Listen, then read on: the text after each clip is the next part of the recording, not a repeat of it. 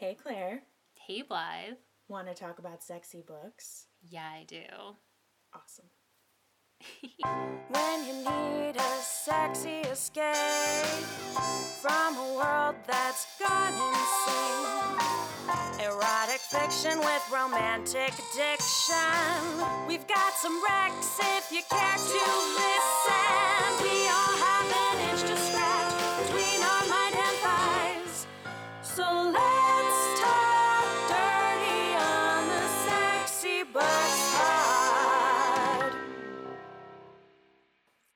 All right, so I am here today with Claire Napier to talk about her horror romance comic, The Magic Necklace. Um, so, welcome, Claire. Claire is a comics editor, critic, and cartoonist. Um, welcome. Thank you. I'm glad to be here. So, just really quickly, I'm going to read the description um, and then we'll just get right into it. Ann-Rita's acting differently since she came back because she's not afraid of men anymore. Not her brother, not the fuzz, and not the guy who's standing right behind her. Whatever he does, it just can't threaten her. If you've ever wanted a comic about why women let bad boys and men in, this is that one. What's fair in love and war isn't always black and white, but add some pink and you're more than halfway there. Okay, so this comic is a lot about dangerous men and why women are attracted to them. Mm-hmm. Um, excuse me, which I really love.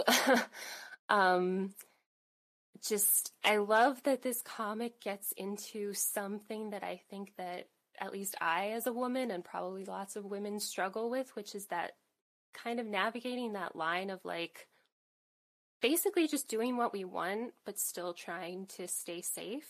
Mm. Yeah. yeah, in this world is tough.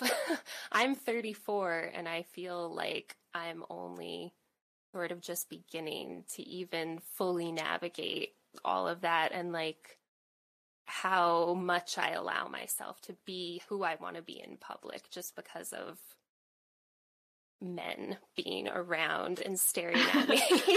I know, right? Yeah, I'm I'm 36 in 2 weeks. Um and I know exactly what you mean. Like you I mean, for me, I don't know about you, but like my a lot of my very early romantic um ideals were kind of dangerous. Um Mhm. like it's kind of a soft example, but well, no, actually, it's not. Like Disney, I was a Disney princess girl. Um, Mhm. I love Beauty and the Beast, kind of a, an obvious one. Um, and even. The Little Mermaid, like Eric represents the loss of the entire rest of her world, right?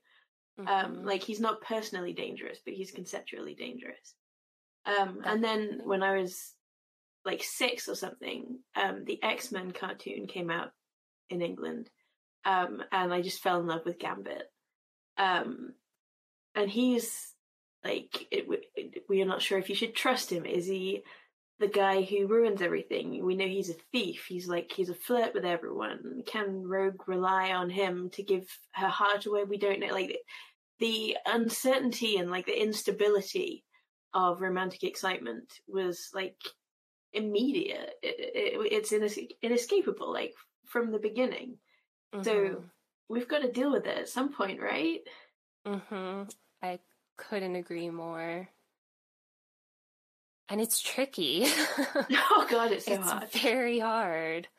Um, wh- while I was reading it, I don't know if you agree with this at all, but it sort of made me think of a lot of like, like erotic thrillers from, or, or like the earlier, I don't know, like the '90s maybe. Mhm, um, mhm. it just sort of gave me that vibe of like the young girl who's coming into her own power and figuring Yeah. out how I, I hate that I keep saying the word navigate, but really just how to navigate that. Yeah, no, you, you Mm. totally. Yeah, um, I was I was watching a lot of erotic thrillers in the year um, that I was making this comic, um, and Oh, like okay. a, a year or two before as well. Because like I tend to to approach genre in like seasons, um, because I, as you mentioned, um, I'm a critic. I I, I think in um, like I enjoy fiction and stories a great deal, but I also enjoy um, like looking at the sort of wider landscape, like how they relate to each other, how um, different people approach the same concept. Um, Mhm. and I was a '90s kid, as you must have been as well. Um, Mhm. And like all the grown-ups were watching erotic thrillers, right? Um, Mhm. So it, it it it was representative of some kind of like future identity, because there's no appeal to a child. Like it's it's completely irrelevant to your life what people are doing in an erotic thriller. Like, it just doesn't make sense. Like business people having sex with each other. I don't do either of those things. I'm nine. Um, but um, but they for some reason they still featured them in in in like kids and teen magazines. Like you'd see a little blurb for like um, I don't remember the title right now, but it was um, it promised a story where um, a woman's husband frames her for his murder. Um, and then while she's in prison, she finds out that he's alive, but because of oh, is it Double. Jeopardy? yes, exactly. So she's like allowed to murder him now because she's already been to prison for it. Right. I read about that when I was like 10 or something. And I was like, wow, that's insane. I'm going to watch that when I'm older.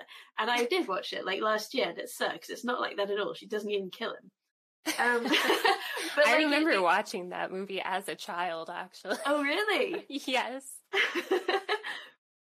Well, I mean, it, better to watch it as a child than to wait 20 years and be disappointed, maybe. oh, Um, yeah. but yeah, like I was intrigued. Like, on, like to start with, I wasn't intrigued. I was just like, "Ugh, erotic thrillers. They sound boring for grown-ups." But as I became a grown-up, I was like, "I'm gonna find out what they really are like." And some of them are boring.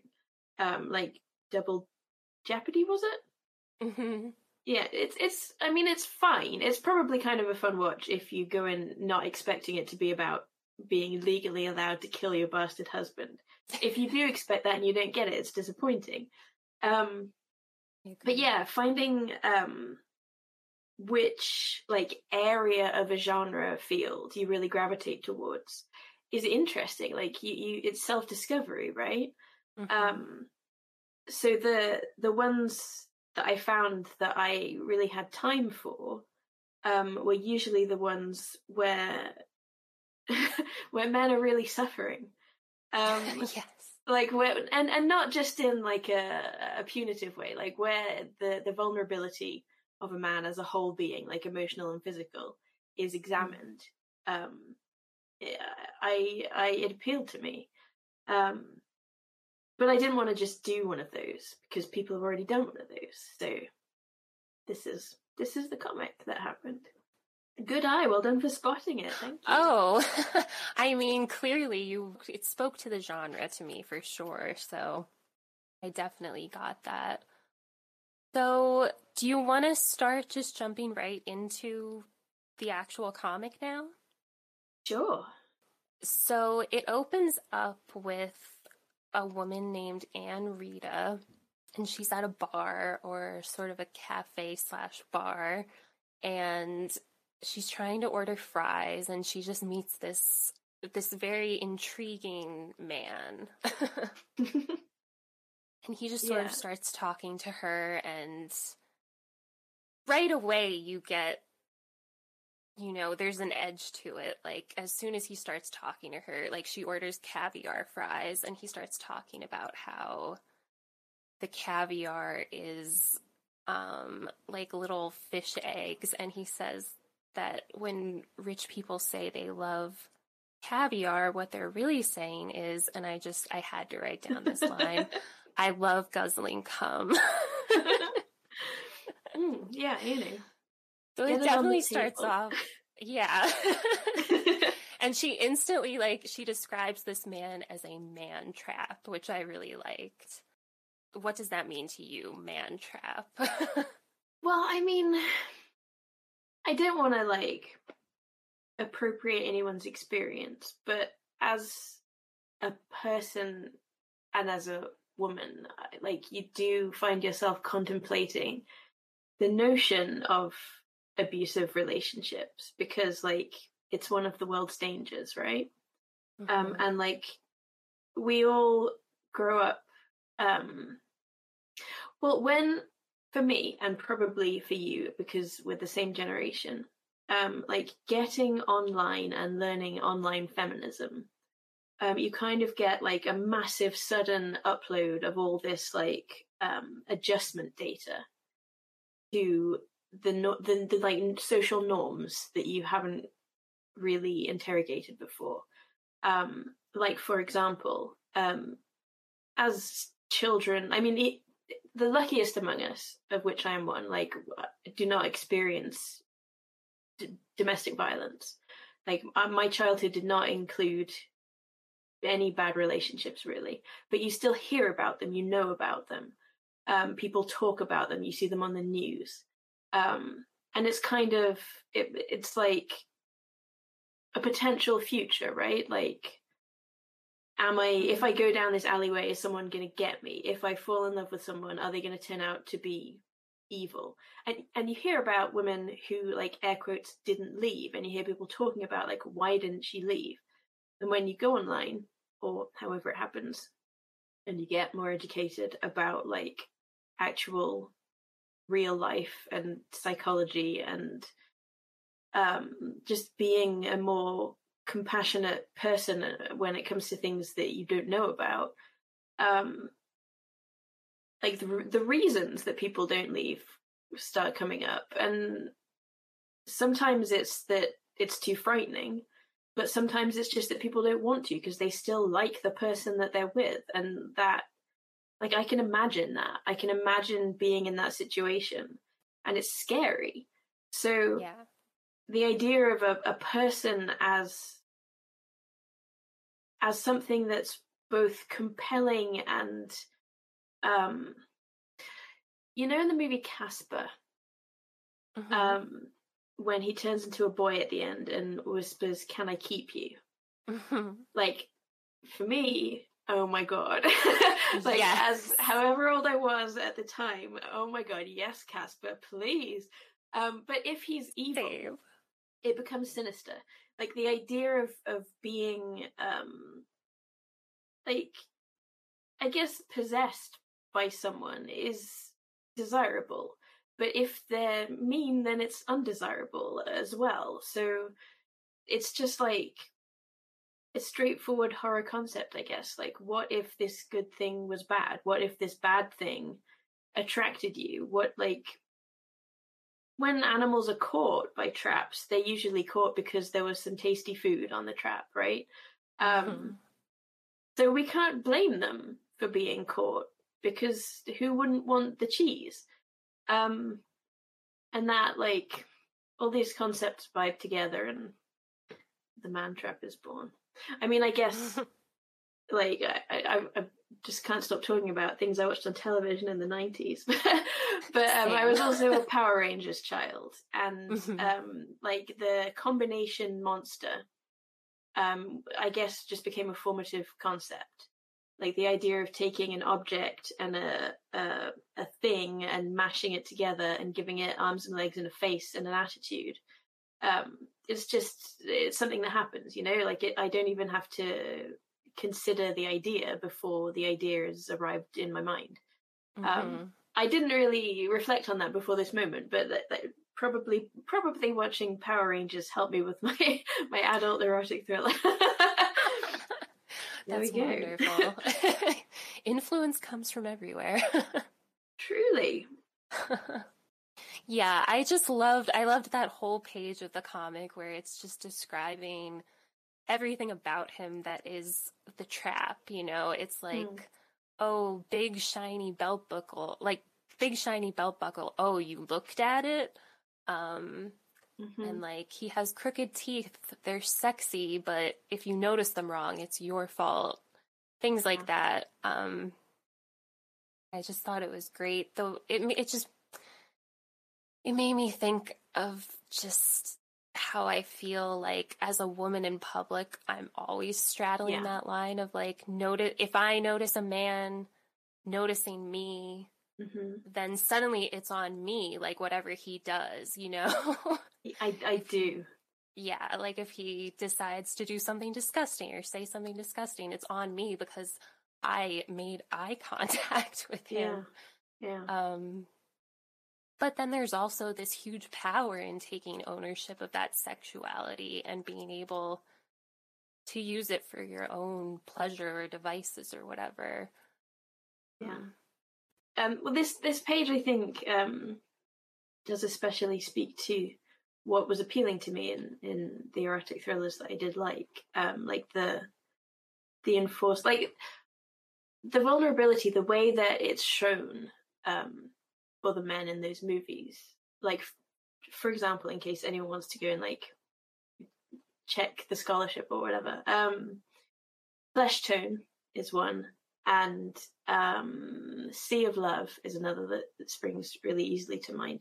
Um, because the the way that the men are treated by the narrative is the way that women are usually treated by narratives.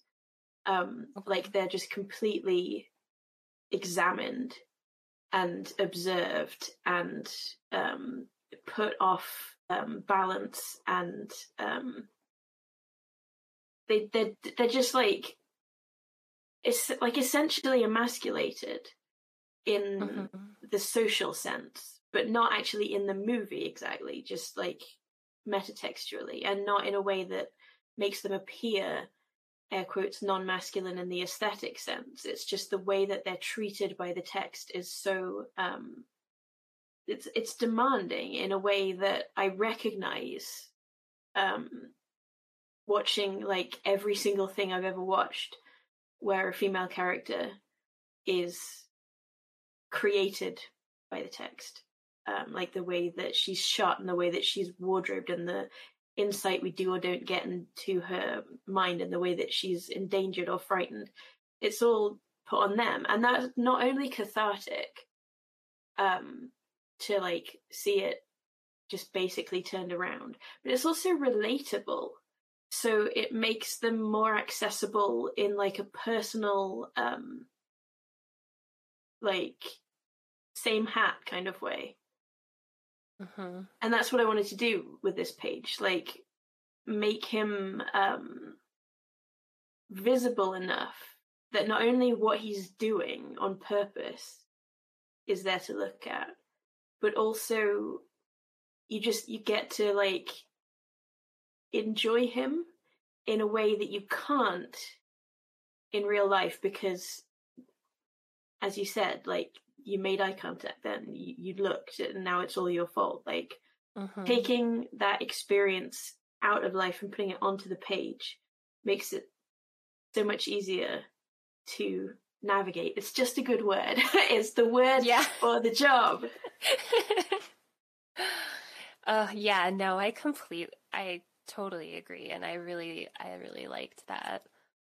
And then after that there's there's a bit where he asks Ann-Rita, he said something like, Can you grab this thing off the bar? And he basically wants her to like lean over the bar so he Hmm. can like look at her ass, I think.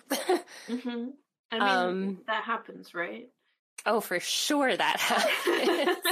Can't Yeah. tell you how many times. i know right Um, yeah, and again, it's like one of those things where sometimes like you you don't realize the man is doing it till you've already done the thing, and then it's like your shame to carry around. Um, Yeah. but what I loved in this comic was that she said, "Oh, he's probably looking like right at my ass right now," and like last week that would have scared me, but it doesn't scare me today. Um, and there are reasons for that. That the comic we're we're not going to spoil everything, but um, she she is feeling much stronger these days. Yeah. Yeah, there is like there is a, an actual reason. Like not just um Mhm. it's not just about um like conceptual empowerment. Like she hasn't just decided I'm a tough bitch now. It, it I, Right. I I didn't want it to be um self motivated like that's not the right word but like i didn't want it to i guess i guess i just didn't want to make it all her responsibility because mm-hmm. sometimes in in fiction when a woman like decides that she's not gonna be afraid anymore it it feels patronizing and also insulting because like sometimes that's a decision that's within your grasp but sometimes Not. yeah like we we can't just fix the whole world just by deciding we don't like it like we can Mhm. do some things we can fix some of it and we can certainly we have some agency and we have probably more ability to enact change than it feels like we do but it like the, the pretending that you can just boss bitch your way through all of the world's misogyny is goofy. So yeah, Yeah. there's like it's magic. Like I, I'll, I'll spoil that much. It's magic. She she she's not afraid of him because she's got magic powers that mean that she just doesn't have to be afraid. Mhm. um because if if if if we're dealing with real problems that I don't have real answers for, then a fake answer at least allows the creation of comparison. And that's what fiction does, right? Like the the, the Mhm. ability to experience a different life or a different story. Um, it doesn't have to be a real one in order to help us get like real perspective. And that's really part of what I loved about this whole thing was I mean it just spoke to me so much and like my own Thank you. personal experiences. Yeah, and it just definitely there's a liberation to it even though it's you know I'm reading it, I'm not experiencing it, but yeah, definitely a liberation to it and like a it just makes me it really did make me think like it it did just get me thinking about how the world could change or how I could change to fit this world and but like live in it better and more happily. Well, that's amazing to hear. yeah, I mean it really did. it did for me too, honestly. Like making it was um like beyond cathartic. Yeah, I can imagine. I just, it is something I think about a lot, just like this whole, every time I go out in public as a woman, it does, the, the just the presence of men and the stares of men like affects me a lot and how Mhm. I act and what I wear. Um, yeah. So anyway, I just loved it. I, I, I Um, yeah, I relate. Yeah, for sure. I am much happier in myself having reduced um my like outdoor um like since the beginning of the pandemic. I go a lot less um you know amongst the people. Um and it's, it's better. I like it more. I like being the me that i want to be because i'm not trying to like constantly recalibrate for like incoming you know? It Oh, does actually make a real difference to my um i don't know whole psyche i guess which is fucked up but it is really fucked up, honestly. Like, but I, I, I totally relate, and I feel like I had kind of a similar experience of just like I, by being alone and out of the public so much, I did learn so much more about myself, and I didn't even realize like how much being seen affected that and affected yeah just everything I do. Yeah, for sure. For sure. I've been trying to like wean myself back onto being perceived um Yeah. by using TikTok. And honestly, it's it it's been working like um being able to um I mean you pr- you probably know it through podcasting, but like being able to present a self without having the immediate potentially horrible and often horrible feedback of real uh-huh. people is, is Yes. very nice. Oh, yes. I think that being able to like sort of cultivate an online persona is another thing that's so incredibly liberating and just like empowering and because you have so much more control over the things you put out there. Yeah. how people see you and how you want to be perceived. So anyway, so they sort of get to a sort of little back and forth flirtation while they're in the bar. I don't know. I guess she thinks that it's she's trying to kind of get him to like take him home with her or to take yeah, to take to take her home with him. and um she thinks it's not going to work out, but then she goes outside on the street to smoke and he follows her. And who hasn't felt the the flutter of a heart when like someone that you thought wasn't interested maybe still is like that horrible like self deception um Yeah. or even not deception like just the the experience of like being desperate is so um delicate. Like it's it's precious in a way. It's precious in a way that you're not even supposed to experience because it's like you you know yourself in those moments you know? Like i want Mhm. this. Um sometimes when it's like it seems like it's snatched away then that's when you know that you really did want something. And then you get like a second chance. It's like oh my god.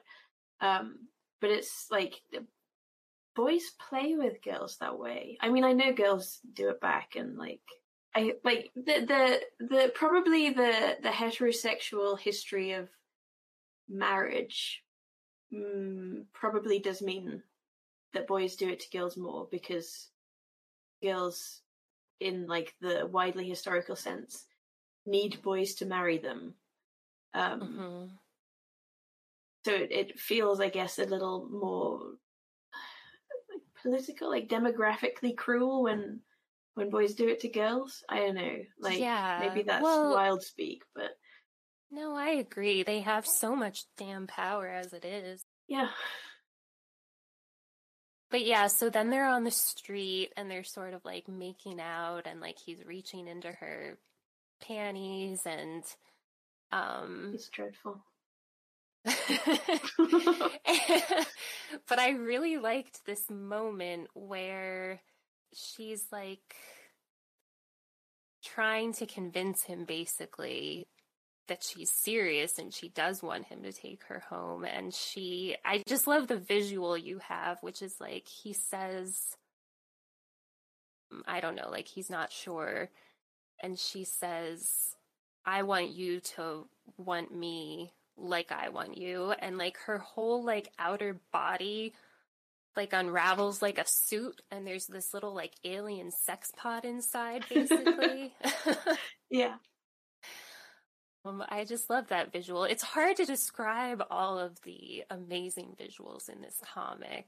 Um, so if you're listening, you should really just buy it because it's impossible to describe properly. I praise. But I loved that moment. Um, and then he like takes her home and like he's carrying what looks like her skin suit and like the little alien sex pod on top. That probably sounds really strange, but it's very cool. yeah, it's just like you feel that way sometimes, right? Like just hmm an inhuman fuck machine. hmm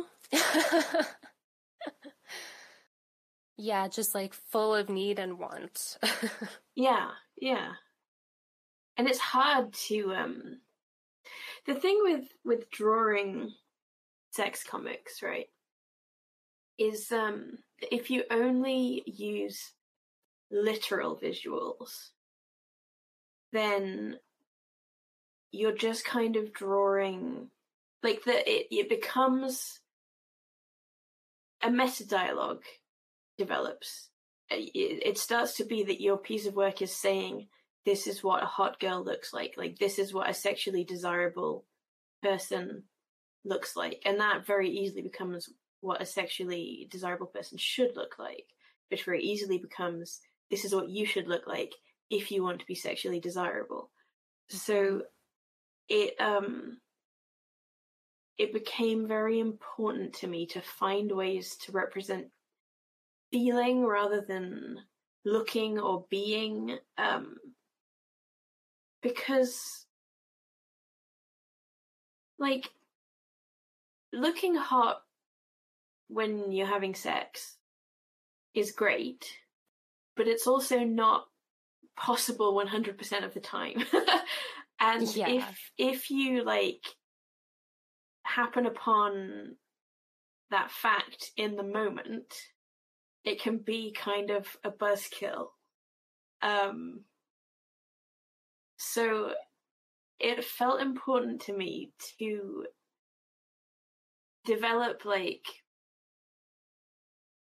a sort of second aesthetic of hotness like hmm because if you're always thinking what do i look like? you just you you you can't have the best time you just can't. No. um but if you can swap out what do i look like for like am i projecting how this feels or am i connecting to how this feels? And if i can enable that through like creating a different kind of image of sex haver or hot girl um that's important to me. Hmm I mean, it's been hard, right? um, to to look at at what a hot girl's supposed to look like.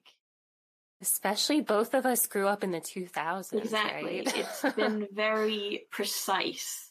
Like the Mhm. the the limitations, the guidelines have been extreme.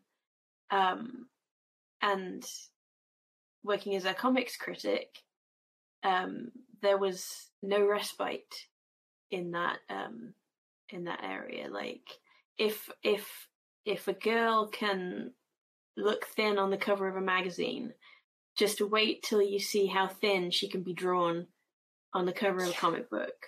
Or like the the the tits, if they're not a full fucking circle, get out of town, you ugly hag.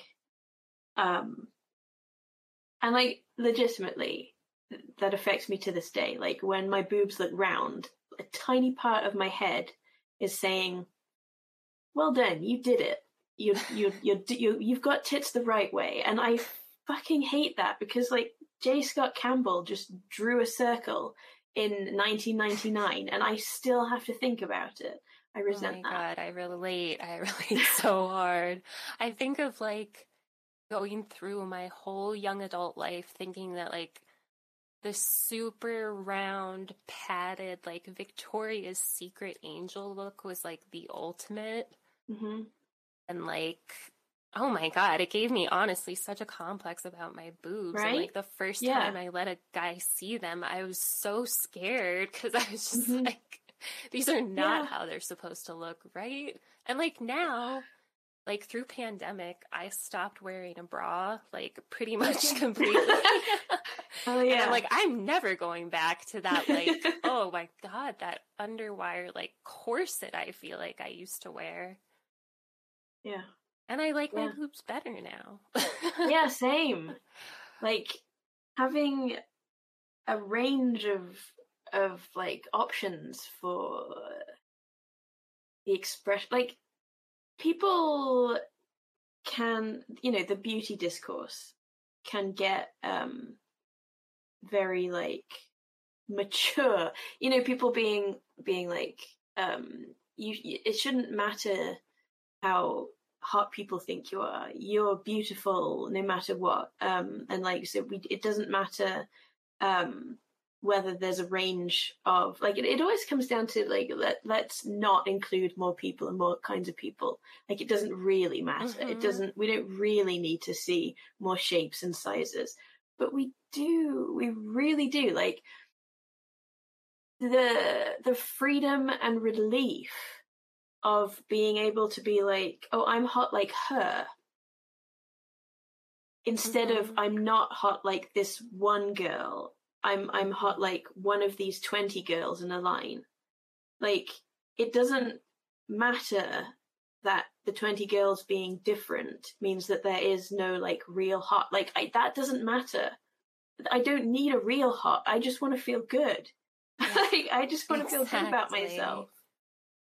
It and it doesn't like people will will like scaremonger like it it degrades the notion of beauty or um like it's somehow culturally a deficit to not have like the style of body and face that is in right now but that's that's just bullshit. Um well and exact and the style that's in right now is that just says it all.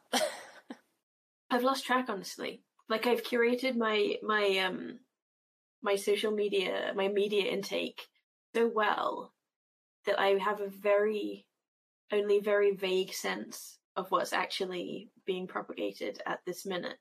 Um, and it usually only comes in through people being like, I can't believe they're doing this again. Um, like I don't actually get the first hand stuff and it's the way to live, I gotta tell you. Like, but really, not knowing what you're supposed to be doing is very freeing. Totally.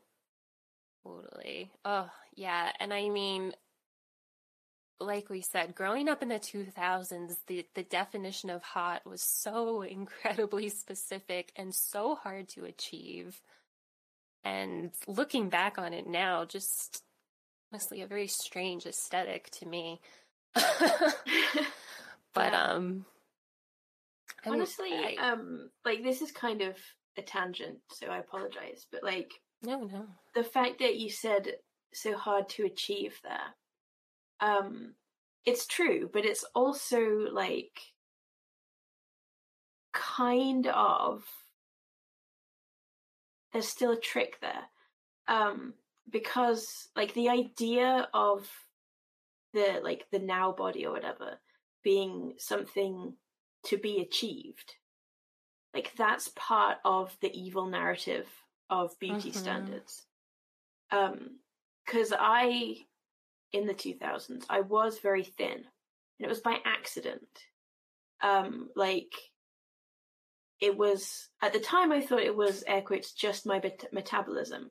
Um and it kind of was it's just that my metabolism was insane from me being insane. Um very high anxiety, fight or flight, constantly activated, burnout for years, just dreadful times. So of course I didn't put on any weight because I was stressed as hell. But Relate as well. but like because I was thin and because all girls were again air quotes supposed to be thin, um, the way that I related to myself really fucked up through um my perception of myself as like an assigned collaborator. Um Mhm. and it was something that I I think that other people also felt about me. But I definitely worried that people were thinking it about me. Like because if you if you if you do adhere to the template of the day, because capitalism demands that that be achievable because then it can sell you diet pills and diet tea and um plastic surgery and um gym memberships and so on and so on. Like the idea it has to it has to be achievable um in the conceptual sense for capitalism to function on it. But it's not achievable for everyone. And for some people it's not even achieved. It's just a happenstance.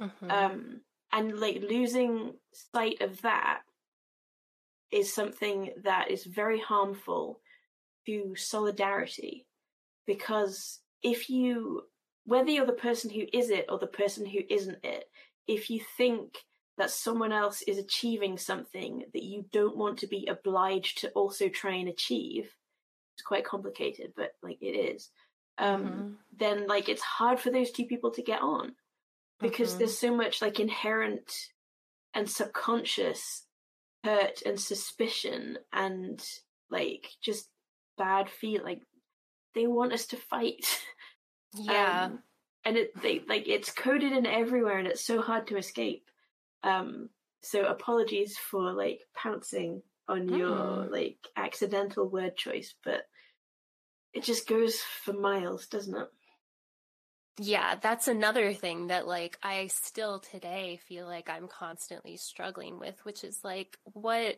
sometimes I don't I'm not even sure completely like which things I'm doing for myself and what ones are like mm.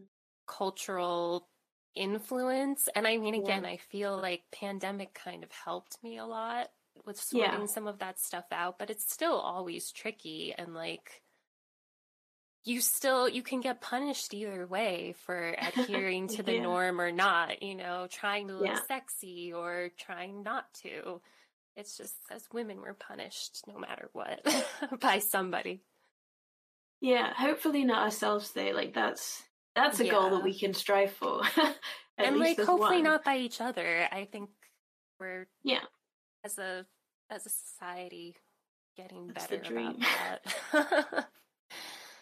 I mean, I think women it's nice to see that like younger kids and women today like don't have the kind of like catty way of relating to their friends that like was very normal when I was growing up. There like competition was much more encouraged, I think, by everybody, you know.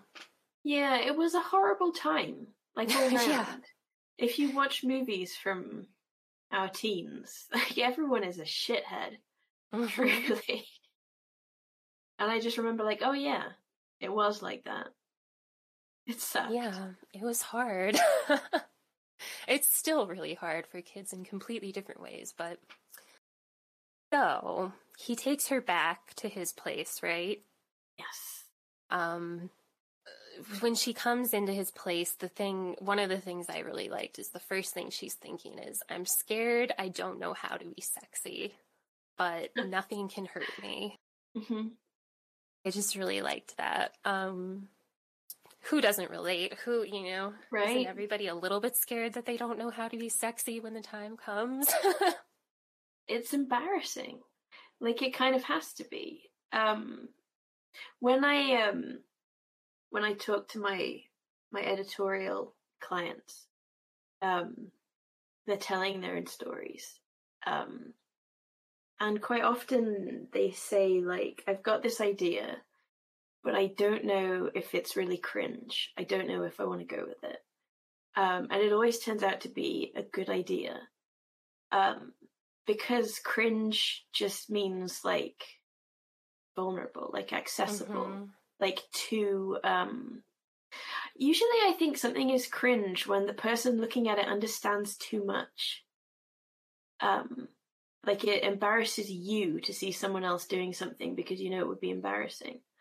Um so following um like the choice to put embarrassing things into um into one's work is something that I really couldn't avoid because I tell other people to do it all the time like um it it, it just wouldn't be um noble I guess to renege on that deal. Um but like being being sexy is so um like it has so much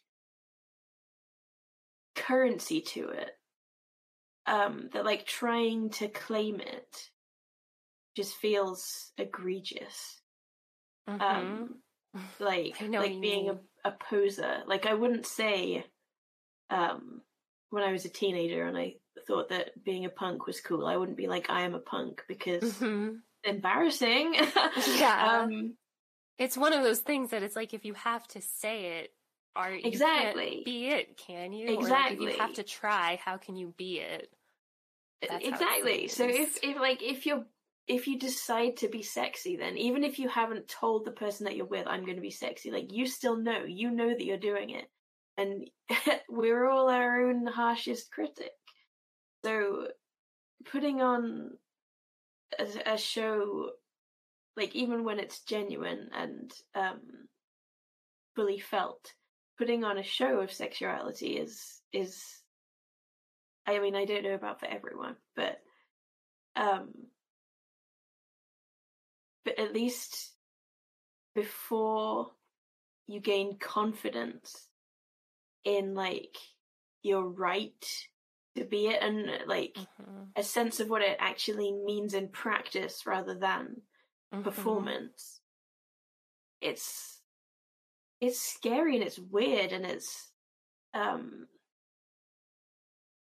I feel like without without acknowledging that it's a little bit goofy, then you can't get over it. Yeah. I agree. I mean, the the sexiest people I mean, the when you're actually having sex, I think the sexiest people are the ones who are clearly not putting on a show, but just like in their bodies really enjoying mm. it and connecting with themselves and with you. But like it's really yeah. hard to get to that point. Yeah, there's like a barrier. like like the um at the begin at the beginning of uh, Star Trek when the uh, the spaceship like goes all blurry and like just before it vanishes. When it vanishes, like they're going to warp speed or something. When it vanishes, that's the pro. Like the person who's totally comfortable. There's the way they're doing it. Um, like there's almost no um, not like no self awareness, but like no self um, observation but the mm-hmm. the hanging yeah. in the hanging in space and then the weird blur just before it goes zoom that's like that's the tricky part that like you've got to get everything up to speed and you've got to you know engage and all that like it's hard it, it's you've got to know like it's hard science you've got to know how to do it and you can't do it without doing it mm-hmm. and i mean it's really hard if like Ann-Rita is doing I mean, she's doing it with somebody she doesn't really know. I feel I feel like probably for some people it could be even worse with someone that you do know because That's they true. know that you're doing it more. True. Like they know the um your norms and um like you with the first the first time that you show someone like the truth of anything is a little bit um, dicey. Not because they're untrustworthy necessarily, but just because like the self feels untrustworthy sometimes. Like it mm-hmm. feels unstable. Like, am I allowed to feel this? Am I allowed to do this? Like, is it stupid? Is it embarrassing? And you kind of have to figure it all out in the moment. yeah. You can't really like rehearse beforehand your sexiness too much, you know? it's probably not going to come off right. yeah. Yeah. But yeah, again, like I could definitely see how it could be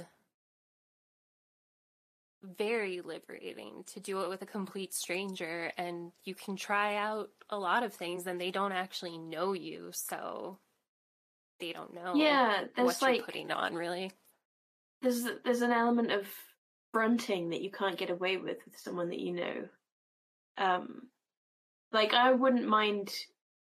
Well, I would, but I wouldn't mind crying in front of a stranger because I could just like stoicism it out.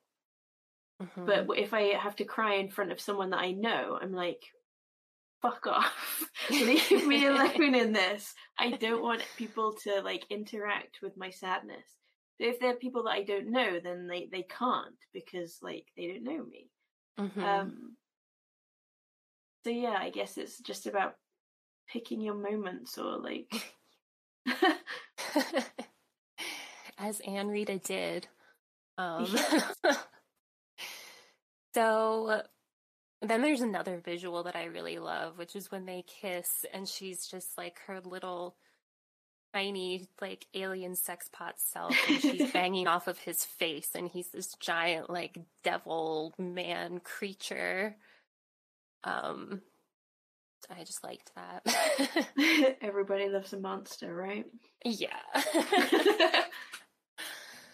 Um and then oh there is one part that i don't know why but this just like struck me and i liked it when he finally like takes out his dick and she sees it, she goes, "Wow, it's nice."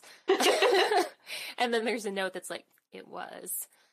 Um, and I I don't know, I just really liked that because like I feel like we really don't have much appreciation for dicks as a society.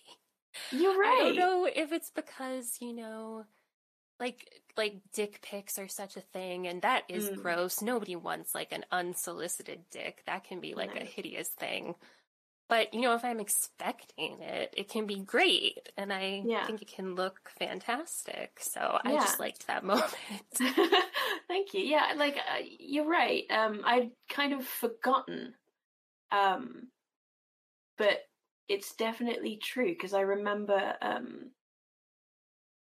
that like the the penis as a source of disgust and ridicule was so normalized Mhm. um, in those in those good old teen years. Um, and I remember like having a little think to myself, like at one point, like, do I really think that, that they're gross? Like, why would we all subject ourselves to like close contact with these things if if they're really disgust? Like, why? Like, do I actually like? And no, like I I don't think they're gross. I think they're like really nice. Um, yeah like it, and it's not fair like everyone gets to talk about nice tits like everyone everyone in the world has talked about nice tits. Um so like equality right? Like meninism like nice tits that's my opinion. No i totally agree. Yeah. There's a an um, a specific memory, a different specific memory um, that I have again from the good old days. Um, so I went to a girls' school, um, and I my bus ride home was shared with boys from the boys' school, um, and various other members of the public. But um, like because we had like gender segregated school days, the bus ride home was of note, right? You know, we finally have access to these strange beings.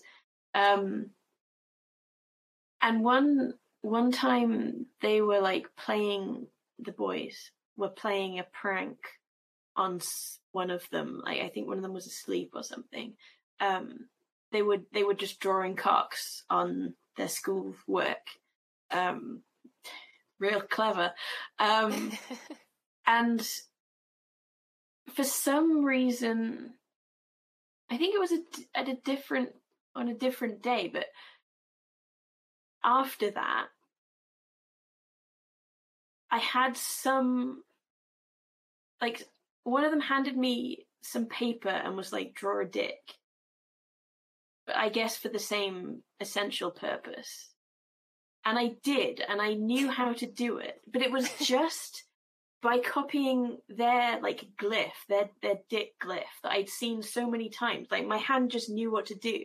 But I knew that I didn't actually really know what one looked like because I hadn't seen one in real life at that time and I wasn't Googling them because I would be embarrassed if my mum Mhm. looked at the search history and was like, now why have you been Googling for penises?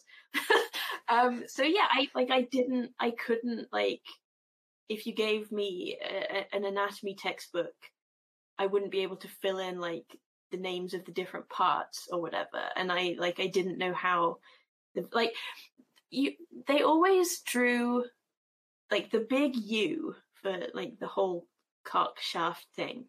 And then Mhm. there's a line across the end and then a line down from the top. And like I didn't know what those bits were. Like I didn't know what I was drawing and I knew I just didn't quite know. Yeah Um and it's like it's like the the line for like the bell and the the urethra. I know that now. I didn't know it then, but I knew how to draw it and it was just because they were always drawing it on other people's books to embarrass them. But having to untangle all of that all of a sudden was very like baffling. It all came over me at once and I I rubbed out what I had drawn because I didn't want to have to. I knew they were going to ask me, you know, like, what's that part then? Why have you drawn that? How do you know how to draw Mhm. it? And I couldn't Mhm. just say because you showed me, you fucking idiots, because I didn't have like the stones at the time, and they wouldn't take it anyway. Like they, I, I knew, I knew them. They weren't ever going to take what I said seriously. Like one of these boys who was kind of romancing me. Um, ribbed me for a whole bus ride about the fact that I surely must pluck my eyebrows because my eyebrows grown very thin. And he was like, Do you pluck your eyebrows? Because that was another thing at the time that was a beauty standard thin eyebrows. He was like, Oh, do you pluck your eyebrows? And I was like, No. And he was like, Really? Really? And well, like, occasionally if there's one like sticking out, and he's like, Oh, I knew it. You do pluck your eyebrows. You do pluck your. Oh my god. Fuck's sake. Like, it was so relentless and so disrespectful of like my natural seriousness that Mhm. there was no escape from their nonsense and Mhm. it really it gets to you it builds up Oh god, yeah. I mean, I had similar similar experiences. Just like I didn't go to an all girls school, um, so there were boys everywhere, and it was just, yeah, just like the things that they would pick at, and like whether they liked you or not. It's just this constant feeling of feeling like surveilled. I think. yes yeah you always have to explain everything about yourself like you're not allowed any one thing to just be as you are it's Mhm. all to play for which is like that's not fair that's not kind that's no way to to live like no wonder we have problems with our identity when it's constantly being attacked every single day Mm-hmm. oh more than ever now. um. dreadful Oh, and then the next part that I really liked was that he quote unquote convinces her to suck his dick. Hmm um, but she totally wanted to. She's like, he seems to think he's tricked me. Like this is losing. Does this look like losing to you? And she's sucking his dick happily. it's just so stupid right like all the time this rape culture that doesn't allow for even the possibility of someone wanting to have sex with you Mhm. like again, it's I just sorry to interject, but just that double edged sword of again of Yeah. like you're a whore if you want it, you're a prude if you don't. yeah It's just impossible sometimes. yeah It- yeah I, I i watched the breakfast club just last week um that that very line um and i was like god it just doesn't end like that having it made that clear it should have i shouldn't have had to deal with this if people already knew that was what was going on like before i was born. But people still have to deal with this and it's so boring and it's so stupid like boys and men straight or at least like woman interested boys and men or any actually like it whoever you're trying to fuck why don't you think they want to fuck you? What's wrong with you? Like and i know that that question like kind of creates their worries like because nothing like nothing is wrong you're just worried something's wrong with you and that's why you think you have to force and trick people. You're fine just like comb your hair and say something funny. God. Oh my god, seriously. like the the majority of people are sexual beings. Like e- even even people who like even asexual people have sex when because they want to sometimes. Like maybe they want to have a baby or something or maybe they just want to try it out or whatever. Like people want to fuck you. They do. People want to have sex. They want to touch your dick. They want to see what it looks like. They want to enjoy time together like it, it's like the human body exists in this way so that human beings can appreciate it But there's such like an intense denial of that fact, like just throughout Yeah. all of society, you know? It's like we're so obsessed with sex, but that actual idea of having sex for pleasure for yourself is like so not even a thought in like mainstream society, I feel like. yeah And do you like? Do you think? Do you th- like, is it because it's cringe? Like, is everybody just really embarrassed that that they like? No one wants to admit they want to have sex because no one else has admitted it, so they're gonna look like the only one. I mean, obviously, there's like machination and politicking and like fundamentalist lobbying and and all that. Like, there there are genuine enemies of um freedom and goodness who are actively trying to enforce purity culture and all that. But like amongst normal people, Well, I just read an I just read something about how in Texas, I think they're trying to pass I think it's called the Comstock Act, which basically makes it illegal to mail anything sex related. They're doing it to get rid of to, so people can't mail the abortion pill anymore. But if they actually put it in place, it will mean that people can't even like order sex toys online and get them delivered to their house. So, I mean, we're just such like a deeply unhealthy society. How can you have normal and like healthy feelings about sex if like this is the society we live in where just like your own sexual pleasure is considered something like deviant, you know? yeah, it like it is genuinely like that's a war on the people. Like, Mhm. cut their fucking heads off. um. It's crazy. We live in such a crazy time. I just can't even believe it.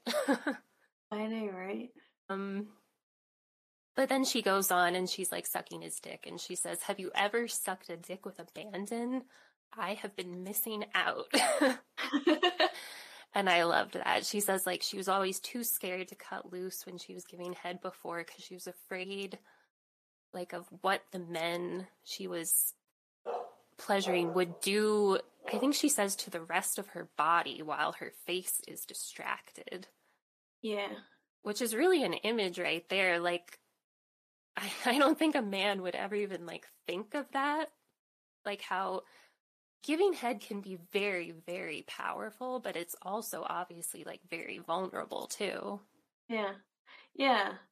Like often it's like you're, you often you're going to be on your knees or like balanced somehow or like it, it- it's it's it's not often that you can have a really secure stance with a dick in your mouth.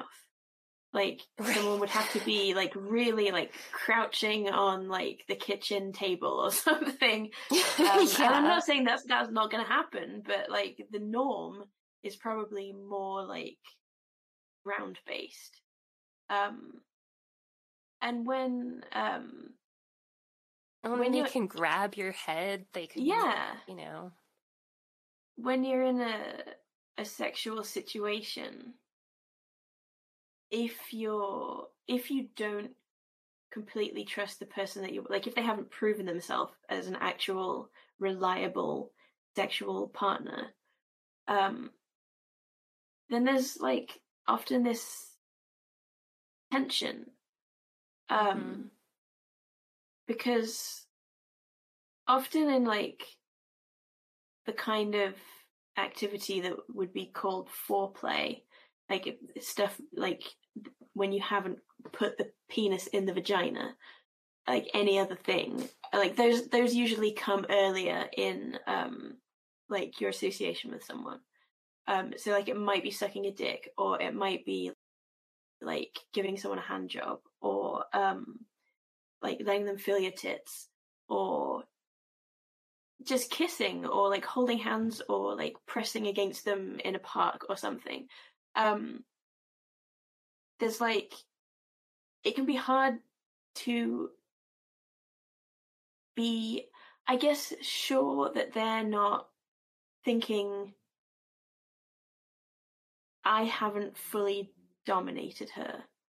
Like, I haven't got everything yet Mm-hmm. um like there's so much um avail like ambient narrative of um i mean like the phrase go all the way um and i guess even the framing that i'm using here like stuff before penis and vagina like the idea of full intercourse as like the home run Mm-hmm. um, creates a sense of um, like, are we nearly there yet? Um, you sort of, it can be very easy to expect impatience um, from specifically from a man. Um, and to worry that he's going to try and enforce it. Um, and whether or not you're worried that he's going to physically like push, just the the fact that that idea is in your mind at all, like, am I giving enough? Am I about to be expected to do more? Like, it's distracting. It it it doesn't. You can't enjoy yourself completely if you're like auditing the situation in a second Mhm. tab in your mind. Um, And, And it is a really vulnerable position where, like, yeah. you could be naked, they could see your whole body. Yes. And again, it's that thing of like getting too much in your own head. Yeah, yeah. Um, like because often you need to bend over in some way. Like you need to sort of truncate your body, and then like it bunches up. Mm-hmm. Um, and those those magazine covers that we got used to when we were 13, 15, that there is no bunching allowed. Um, you have to be elongated at all times. Uh, Sailor Moon hours. Um, yeah, like th- th- there's like a pitfall every half an inch. but there is so much, you know, power if you can get past those things and like Oh, if yeah, you yeah. can feel like the one in charge then I mean you are holding his dick in your mouth. Your teeth are right there. Like, yeah, you yeah. can be the one in charge. Um that can be really I mean I I one thing she said was this is like getting fucked while still anticipating getting fucked. It's like yes. Like if you can get into it and like be in Mhm. your body, it can be amazing. yeah, yeah. Like the, getting to the good part is so often just a matter of getting, not like getting through the bad parts, but like working through the bad the stuff and- discomfort. yeah um even just like acknowledging or recognizing that you have these fears or these experiences like just like reflecting on your actual position can really embolden you um to act on your actual desires and preferences um pretending that you're not afraid um, which is the stoic in me. Um, I do generally prefer to be like, no, I'm not bothered. Like, you can't see anything wrong with me. And even to hide that tension from myself, um, it doesn't work. It's still there. I'm just not looking at it. Um, Mhm. so putting this stuff on the page, um, got it out, I guess. Like being able to acknowledge the the weakness, I guess, in my self perception um was a like it was useful. Um Mhm. I I don't have most of the worries that I'm talking about now. Um because of deciding to be brave enough to discover that I did. Mm-hmm. No, I know exactly what you mean, I think. Um um so what then one of the things that she also says that um, kind of speaks to that, I think, is that she says, I'm having sex with someone hot on purpose. so proud, right? yeah, it's just like that liberation of like letting yourself have the thing that you really wanted, that you were scared to have. Yeah. And going for like the a lot of stuff like a lot of the the kids these days um, are talking about compulsory heterosexuality, which is good. Um, and a lot of lesbians are discovering that they are lesbians because they're thinking about what compulsory heterosexuality has like done to their perception. Um, but it's not just lesbians that get messed up by that.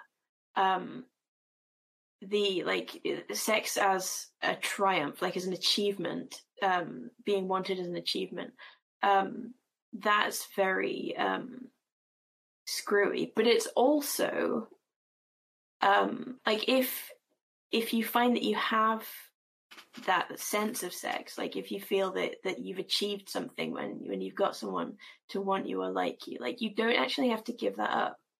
Um, you can still enjoy it, but enjoy it better for knowing that and why you consider it a triumph. Because if you if it is a triumph and you still want it, then you still want it, but it's still a triumph. Um, mm-hmm. But recognizing it um, makes it um, like safer. Like it's it it really is.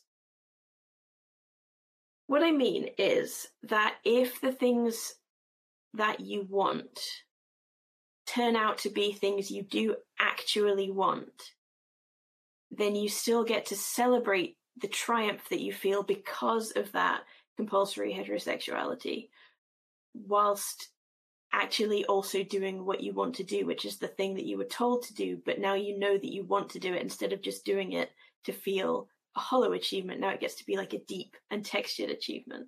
Does that mm-hmm. make sense?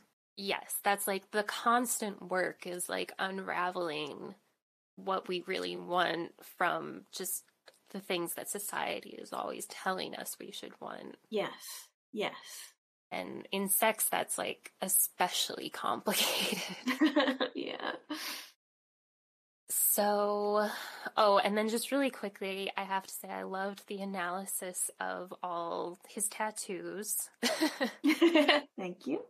I just liked that he's faking cum gutters with his lightning bolt hip tattoos. I just thought that was cute. Because I yeah, and then she's be... like, "Well, he's trying to be hot, so that's yeah, right." Like I, he's horrible, but he also he needs to be at least a bit cute because otherwise you can't relate to why she would want him. It would just be like an unpleasant experience of like, why is she fucking this weird guy? He needs to be at least like you know, like he's a oh, cutie. Oh, yeah. He's I mean... a bad cutie, but he's a cutie. Yeah, I mean that really speaks to like some of the randomness or like strangeness of the things that we can find so sexy. I mean, I have mm-hmm. some like celebrity crushes that I would never like want to date as people, mm. but like and like they're they can be kind of like grody to me, but also like very alluring, you know? Tell me more. who? Who I want to Oh, oh, who? Um this guy in particular reminds me a little bit of I mean, I don't want to be insulting, but I have a really big thing for Machine Gun Kelly. Oh no, yeah, totally fair. Yeah, yeah. you know, he's just really tall. You. He has all those tattoos. I mean, I would love to get like a go with him one time. that could be amazing. But I also wouldn't want to date him. So it's that constant unraveling of like what what do I find hot? What is healthy for me? And like, how can I incorporate all of that in yeah. a sex life that's still exciting, but, but healthy? yes. Yeah, exactly. Exactly. Finding, I guess not yeah. even healthy, but just like affirming to me. Yeah. Yeah. Um, it's like, it's like I don't know if if you have ever scrapbooked, but like it's that kind of impulse, right? Like cutting out the really good bits mm-hmm. and pasting them into a new form that like belongs to you. Mm-hmm. And I mean, that's the thing that makes me sad about our society is I just think these conversations are so squashed constantly. Mm-hmm. So it's just so much harder for people to to to once again navigate all of that. um but I think that this comic is like people should read it because it's it makes you think of all of these great conversations and things that we should be thinking about with our own sex lives. I think. Oh, I'll blush. um, so we're almost to the end of the part that we're going to go through. Um, but just my favorite part after they have sex is she says, and then I'm the fries. And she's talking about the caviar fries from the beginning. And reincorporation. it was great. and then the other thing I loved was that she says like like she just had this great sex and she says, and I have been this person all along. Mm-hmm. Just loved that. Like it's inside of you. The things, yeah. whatever things you want to do, the sexiness of you. yeah. We always ask children, like, what do you want to be when you grow up? Um, which is legitimate. Like, it's it's an interesting question. It's an interesting thing for them to think about. Um, but like, in parallel, like children know that grown-ups have sex and are sexy and whatnot. And like you you conceptualize like who will I be when I'm doing that? Like because mm-hmm. you like I at least I could not imagine myself as a sex haver when I was too young to have sex. Like I was I just I didn't I couldn't I couldn't it's not that I couldn't see it happening, it's just I knew that like I didn't know that me yet. Yeah. Um, yeah. But as you grow up and get older and approach that special time, um like the the the options and the possibilities start to like occur. Like will I you like you see how how people be sexy like on television or whatever um and like who the official babes are and and how people do it in movies and on television and stuff and you're like could i ever? Really? Like could it be me? And when it is like oh damn i did it. It's something to celebrate like you've become this whole this whole you like this whole new kind of person and it it, it is it, this whole huge other dimension. Yeah and it's not something that i've seen celebrated a great deal um, mm-hmm. um but it's important to me at least so i thought well i'll, I'll do it no i couldn't agree more honestly I mean, I guess that's probably a pretty good place to stop unless you have anything else that you would like to say or chat about. I'm, I'm no pressure. I've been spewing it out. Um, I do think so. Um, yeah, after this point in the book, it it gets into like the real, the thriller portion, I guess. Um, yeah, so, so everybody should buy it so you can get to the whole. I hope so.